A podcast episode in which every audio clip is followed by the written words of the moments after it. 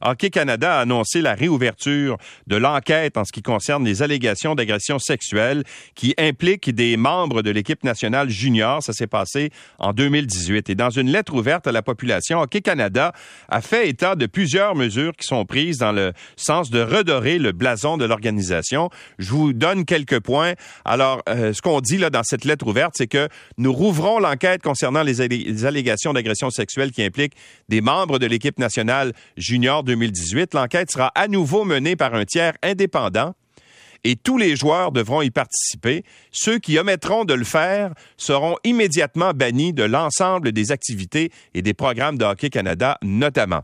Charles B. Côté est avocat criminaliste. Bonjour, M. Côté. Bonjour. Alors, comment vous réagissez à cette, euh, à cette lettre ouverte ce matin?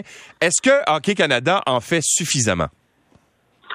Mais je pense que c'est une correction du tir euh, pour eux euh, dans la bonne direction, euh, en prenant des mesures qui vont forcer tous les joueurs de l'équipe à rencontrer les enquêteurs indépendants qui seront nommés pour pouvoir faire la lumière sur cet événement. Je note également dans la dépêche que la victime plaignante va collaborer à la mesure de, ses capacités à cette enquête-là également. Ce qui est également un plus par rapport à la première mouture d'enquête euh, qui n'avait pas été euh, où elle n'avait pas participé.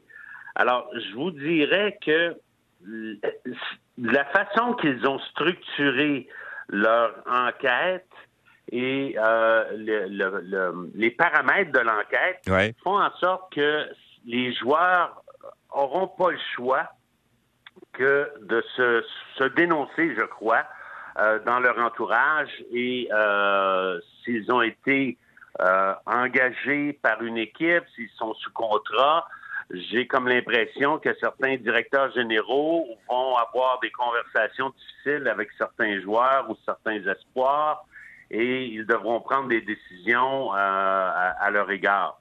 Mais c'est ça, parce que c'est intéressant ce que vous dites là, Maître Côté, parce que évidemment, on ne sait pas qui sont les joueurs visés par la plaignante. En ce moment, là, on ignore euh, l'identité de ces joueurs-là.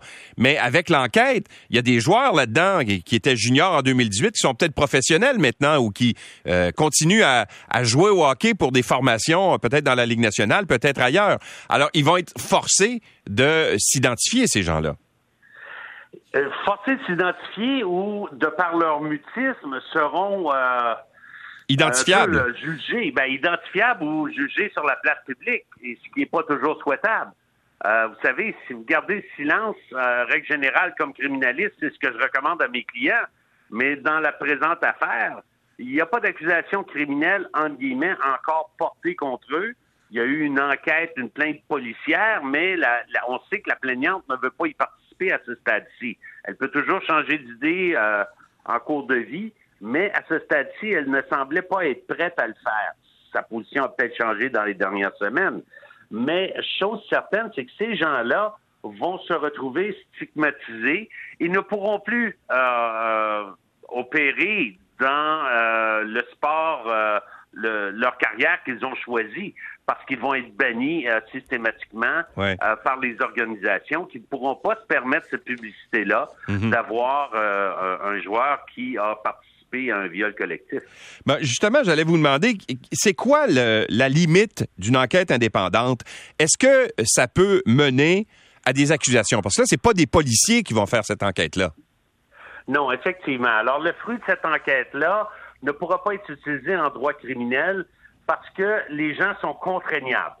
Et en droit criminel, un suspect a toujours le loisir euh, de collaborer ou non à l'enquête, de ne pas témoigner, de ne pas s'auto-incriminer. Ouais. Alors, c'est complètement différent. Alors, le fruit d'une enquête euh, qui aurait forcé la personne à collaborer ne serait pas admissible en droit criminel.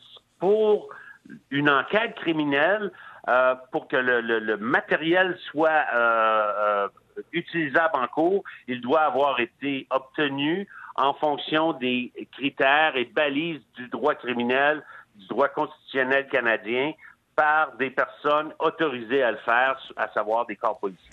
On voit quand même qu'il y a un mea culpa qui est fait de Hockey Canada. On dit, euh, euh, bon, les partisans, les partisans, nos commanditaires, les personnes touchées par ce qui s'est produit en 2018, nous entendons votre colère, votre déception à l'endroit d'Hockey Canada et vos sentiments sont tout à fait légitimes. Est-ce que vous trouvez que c'est un mea culpa qui est euh, suffisant? Le temps nous le dira. mais je pense qu'effectivement, c'est quand même un virage à 180 degrés où il se disait satisfait de l'enquête et du travail effectué dans le passé. Et là, maintenant, ben, force est de constater que la grande populaire euh, et euh, surtout, fort probablement, des euh, contributeurs et annonceurs ont fait en sorte que Hockey Canada a changé de cap. Voilà, c'est peut-être l'élément qui a fait qui a fait qui a fait mal. Maître Côté, merci beaucoup d'avoir été avec nous. Ça m'a fait plaisir. Au revoir. Charles Bécoté est avocat criminaliste.